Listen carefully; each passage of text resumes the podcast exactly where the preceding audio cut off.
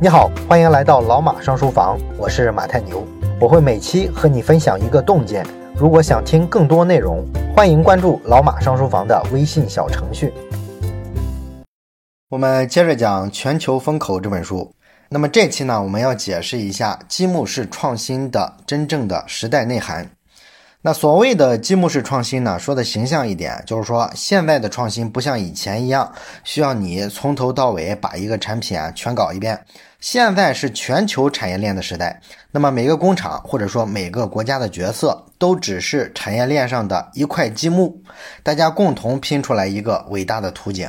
那么很显然呢，这是一种全球化视角下的创新的观念。那为什么会出现这种积木式创新呢？这个跟当下的时代背景啊是密切相关的。具体来说呢，有下面几个这个时代独有的变化，造就了积木式创新的这种趋势。首先，第一个变化就是跨国公司的衰落。最近的十年啊，大家可能或多或少的都感觉到了，在中国的这些个外企啊，好像不大行了。十几年前的时候，当时那个大学生啊，如果毕业能进一家外企，那你太厉害了。现在呢，不论是外企的整体竞争力，还是说他们招大学生的时候这个待遇之类的，都面临着比较大的滑坡。本土企业的迅速成长啊，给了外企致命的打击。那么我们逐渐发现呢，相比那些受到美国、欧洲总部遥控的跨国公司的中国分部，咱们在本土建立起来的这些个民营企业，更了解中国人的习惯。啊，更能灵活的整合资源，对市场的变化反应也更迅速。所以呢，只要时间够久，啊，后来居上打垮外国企业也是个必然的事儿。那么这种状况就反映了一个很残酷的时代背景，那就是跨国公司的时代啊，几乎快要结束了。在过去的几十年，这个跨国公司啊，其实一直是整个资本主义市场经济的最先进的组织形式。因为跨国公司有个什么好处呢？它能在全球范围内寻找到最便宜的原材料，找到性价比最高的劳动力，然后还能卖给最有潜力的市场。这完全符合资本增值的原则，就是利润最大化。所以，全球化的历史呢，其实就是跨国公司的扩张史。但是呢，跨国公司也有很多缺陷啊，比如我们前面提到的，它的组织机构啊可能太庞大了，所以对于这些个外国市场的反应啊是不够迅速的，因为层级太多了，很容易形成官僚病。不在一线的人，他怎么能指挥得了一线的人打仗呢？所以说，这个沟通效率低下，决策反应迟缓，形式主义啊，会导致呢跨国公司的竞争力不断的下降。我们以前以为在国企身上才有的那些毛病，我们后来发现呢，在那些大型的跨国公司身上一样都不少。这背后呢，其实就是一个死穴啊。当一家企业的规模扩大之后，沟通决策效率一定会降低啊。不管你怎么做改革，只要还是在一家企业内部，你的效率啊就不会特别高。另外还有一个严重的问题，就是这个跨国公司啊，大到一定程度之后，它就必然会去操纵社会跟政府。他一定会有这种倾向，因为他的实力太强大了嘛，所以他跟政府具备了讨价还价的实力。那这时候他为什么不通过影响政府的政策来给自己获取更大的利益呢？他只要有实力，一定会这么干嘛，对吧？所以说呢，在这个资本主义国家，为了对抗这些跨国企业强大的权力跟能量，工人们就组织了工会，广大的劳工阶层呢就组织起来对抗资本家，这确实产生了某种制衡。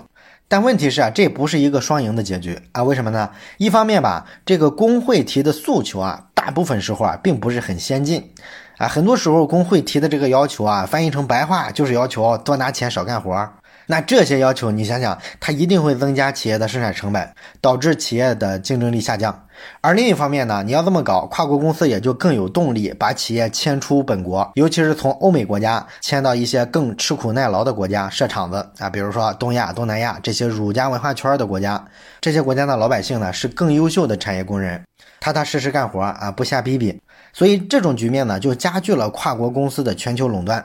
但是垄断呢，就一定又会带来一个坏处，那就是失去创新的动力。我们之前在节目里啊，早就说过一个结论啊，开放啊是领先者的特权，而创新是落后者的特权。领先者为什么愿意喊开放呢？因为自由市场一定是赢家通吃的啊。所以说呢，如果全世界都自由开放了，那就代表只有他赢家吃掉别人的份儿，没有别人吃掉他的份儿。这就是为什么我们看世界上最开放的国家永远是美国啊，各方面都开放。因为他希望身先士卒啊啊，表示我也开放，你们也开放，最终的结果呢是对他有利的。而创新呢是落后者的特权啊，因为领先者啊，他一般都建立了一个绝对的垄断嘛。那有了垄断之后，就代表了他获得了庞大的既得利益。而技术创新呢，通常会革了既得利益的命，所以说呢，他自然就没有很强的动力啊去搞创新。只有那些落后者，因为你各方面跟领先者比都落后，根本就打不过人家，所以你必须押宝去赌一个新的技术方向，绕开这个庞大的竞争对手。所以呢，我们发现新技术啊，通常都是落后的企业发现的。那这个状况就决定了什么呢？就决定了跨国公司啊，必然啊在技术上早晚要落后啊，因为它太垄断了。这些年呢，我们也见证了很多跨国公司的覆灭啊，像什么柯达、诺基亚、摩托罗拉之类的是吧？啊，这就证明了中国那句古话“盛极必衰”。所以呢，如果从这个技术进步的角度来看啊，维持一个庞大的跨国公司啊，并不再是必须的了。加上现在的这个技术进步的速度啊，跟早些年比要更快，所以这就决定了创新的速度也更快。所以跨国公司啊，可能就不再是一个很先进的组织形式了。这个呢，就是积木式创新的第一个背景。第二个背景呢，就是教育的平权化。尤其是教育在全球范围内啊被迅速的普及，很多普通人啊都能得到高等教育的机会啊。这个事儿当然在我们看来啊不觉得有啥，但是它确实是人类几千年来没有遇到过的事情。以前的教育啊都是被贵族垄断的啊，平头百姓啊是没机会读书的。所以现在的教育平权呢，就是一个千载难逢的好机会。它导致呢新的技术啊可以被迅速的学习。因为教育给了人学习能力嘛，那一项新技术被迅速学习，就导致了新技术啊很快就不再是什么稀缺资源，掌握它的人呢会变得特别多，新技术呢就变成了一种社会基础设施，这是第二个变化。第三个变化呢就是协同能力大幅提升，在这个前互联网时代，人的能力再强，你一般呢也只是大公司的一个螺丝钉，你的所有个人技能都是按照当好一颗螺丝钉的要求来增长的。但是有了互联网之后呢，我们可以远程办公，可以远程的沟通。原来呢，在一个办公室里才能完成的协作，现在呢，通过网络啊，不管你在天涯海角，在美国还是中国，都可以完成。所以一个人就可以在物理上独立于大企业之外。这个呢，就引发了一场协同革命，世界范围内的人都可以大规模的去协作。很多原本在大企业内部的职能部门都可以啊纷纷出去独立成一家家的小公司，所以企业变得小型化，通过大量的外部协作来支撑公司往前走啊，这样呢就不必弄一家特别大的公司了。这是第三个背景和变化。第四个背景跟变化就是整个信用体系社会化了，大规模的社会化协作啊需要大家彼此信任，所以信用就很重要了。而我们这个时代的信用呢，通过网络都给社会化了。你比如说淘宝上买家卖家相互评论。我们不需要了解这家店的老板啊是个什么人品，我们就敢跟他做生意，所以这是信用的社会化的一个表现，它确保了大规模协作的可能性。第五个重要的变化就是资本市场的成熟啊，这些年呢，大家经常看新闻，也都了解这个风投对于创业者多重要了，是吧？这个地方呢，我们就不展开说了。那么由上面的分析呢，我们就能看出来，哎，这个时代啊，科技、教育、协同、信用加上风险机制，共同造就了一个新的商业形态啊，这就是积木式创新的时代。旧的经济形态呢，以几十年甚至上百年寿命的跨国企业为象征，而新的企业形态下呢，小企业多，而且企业的成长速度非常快，当然了，它的衰落也非常快。因为大部分的企业呢，都是靠单一某一项技术成长起来的。一旦这个科技产品完成了自己的使命啊，它就可能啊迅速的衰落。当然了，你可能会说，那这不是不如百年老店更好吗？但是在新的经济形态里面，恰恰不再需要百年老店了。本书的作者王玉泉认为呢，百年老店啊其实是社会进步的阻碍啊，它不是一个推动力。为什么呢？你打个比方来说，这就好比说，人类之所以有今天，并不是因为啊我们当初的祖先活得多长啊，长生不老到了今天，而是因为呢人类的祖先更聪明的才能活下来，然后聪明的智慧就会传给下一代，一代又一代延续，孩子们会越来越聪明，老祖宗的生存智慧一直传到现在，并且与时俱进，所以人类是一代比一。再强的，那么一个社会要健康发展也是一样的道理啊。你要是老追求百年老店啊，它老占用了太多的社会资源啊，不给这个小企业生存的机会，其实这个社会是没用的。一个社会啊，应该追求的是让这个企业在完成了对社会产生贡献之后，社会呢也回馈给他一些奖励跟回报，这个企业家、投资人都获得了资本。这时候啊，他就要退出历史舞台了，然后让其他的角色啊能够迅速填补这块空白，这样才是更进步的。那么除此之外呢，这个新的经济形态啊，它的协作模式呢也完全变了。过去呢是资本主义的跨国公司作为一个大平台来协作，它跟别人协作的方式呢，无非就是基于生意的逻辑，也就是说啊，我给多少钱，你给多少货，或者你给多少货，我给多少钱啊。所以说这个跨国公司啊，更强调的是什么呢？管理的顺畅性。我们之前不是讲过管理商的泰勒制吗？它整个管理的逻辑啊，都是在琢磨怎么才能管好更多的人。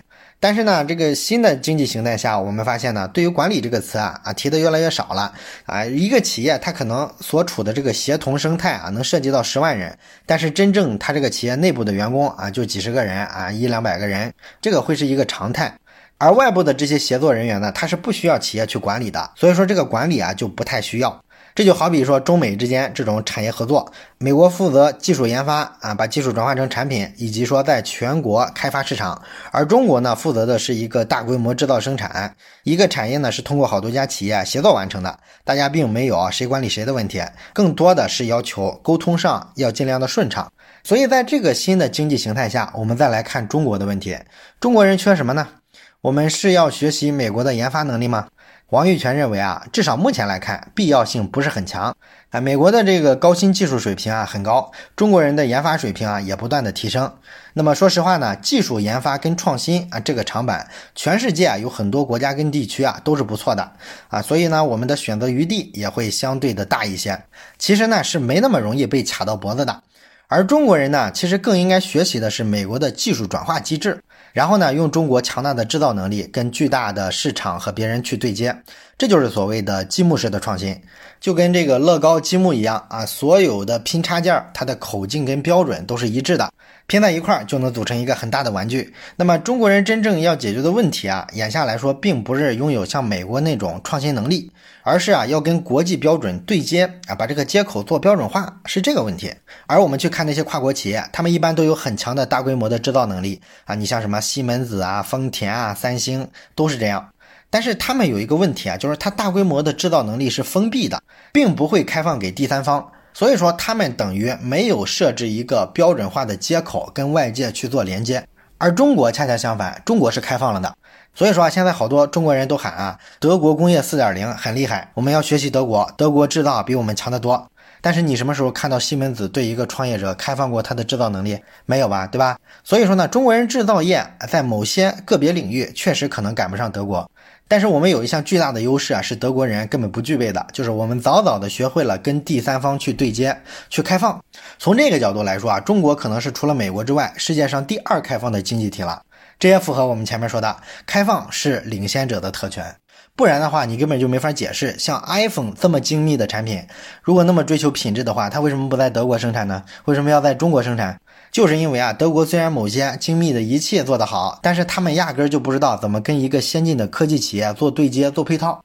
而这恰恰是中国制造业独一无二的能力。我们可以说啊，具备全球唯一的开放性大规模的制造能力。而这个呢，是一个创新要完成必备的环节之一，而且会越来越重要。因为咱们上期说了，未来的这个创新啊，看起来是要软硬件结合的，这就需要大规模的个性化制造能力。显然，中国制造有不可替代的价值。当然了，也有人会说啊，中国的国内市场啊非常大，所以我们只要刺激一下内需啊，中国经济啊就能保持繁荣了。但是坦白来说啊，全世界甚至包括美国在内。你光靠刺激内需啊，是不可能做大做强的。你像美国、日本这些富裕的国家，其实都离不开出口，离不开世界经济。全世界没有一个经济体啊，能够完全靠内需解决市场的啊。所以中国企业啊，不要老盯着内需的问题，最好呢是用更积极的心态去跟先进的国外科技啊去合作。这些高科技的创新企业很容易就能看到中国制造的价值，就跟我们上期说的特斯拉在中国设厂，对吧？它在美国之外同时设了好几家厂，中国只是其中一家。但是我相信未来若干年之后，它的大部分工厂都会在中国，绝大部分产能都会是中国提供的，因为它设在欧盟的那些制造厂压根就不可能跟中国制造比拼。所以说，对于中国的企业来说啊，当你去跟最先进的这些科技进行深度合作的时候，就会慢慢的学会啊，怎么更深度的介入到更上游的这些科研的环节，然后我们自身的这个创新能力啊，才会得到更快的进化跟成长。而不是相反的逻辑，把国门关起来啊，不让外国人进来，然后我们自己啊闭门造车搞研发，然后这个过程中特别困难，我们要不断的温习我们当年怎么搞出原子弹来啊，温习这种故事给自己打气，其实没必要这样啊。王玉泉提倡的这个积木式的创新，说白了就是美国科技、中国制造、全球市场。现在这个全球大变局之下，产业格局就是这样的。其实不论美国还是中国，谁想单方面的改变这个格局，其实啊都是没有足够的能力跟实力的。而这个格局之下呢，就形成了一个全球的风口。中国呢，如果能在第一时间积极的参与到这个风口里面，并且利用自身的优势，开放我们的制造能力啊，给美国的科技创新。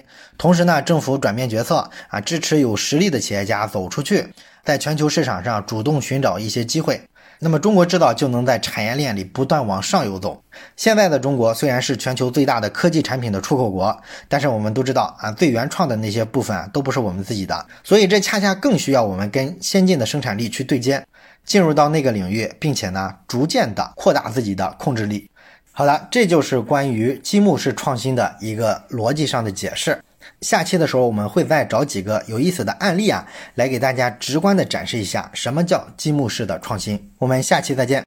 最后呢，我预告一个年底的活动。那么我决定呢，拿出一个周的时间，也就是从一月九号到一月十五号，举办一个年货周啊。我的想法呢，就是以前咱们中国人过年啊，不都是要赶集买年货吗？那我们就弄个线上的年货周吧，给大家提供点年货礼品啥的啊。当然了，因为这个人手啊能力是比较有限的，品类上呢也不是特别多啊。今年主要就是准备了个知识礼盒，这个礼盒里有啥呢？有咱们老马上书房定制的公仔啊，这是我这一阵啊加班加点做的一个。咱也是有吉祥物的节目了，然后呢，我还按照二零一九年啊，大家全年的这个收听付费书籍的这些数据啊，我选了三本啊人气度最高的书啊，把它也放进礼盒里。另外呢，就是咱们的会员卡了，还是每周给你讲一本书的这个服务，这样是一整个的知识礼盒。这个知识礼盒呢，我会在一月九号开始挂到老马上书房的微信小程序里面，到时候点击商城就可以购买了。限量呢只有一百套啊，毕竟这个能力有限啊，做不了那么。多也没有仓库什么的，做多了压库存。然后呢，我们这个售卖的时间就只有一个周的时间啊，因为越接近年根的时候，这个快递越难找啊，我怕到时候再寄不到啊，让大家体验不好，所以不如啊早早的结束，就只卖到一月十五号啊。所以说呢，还没有想好过年给亲朋好友送啥礼物的朋友，记得在一月九号到十五号到咱们的老马上书房微信小程序上去下单这个知识礼盒。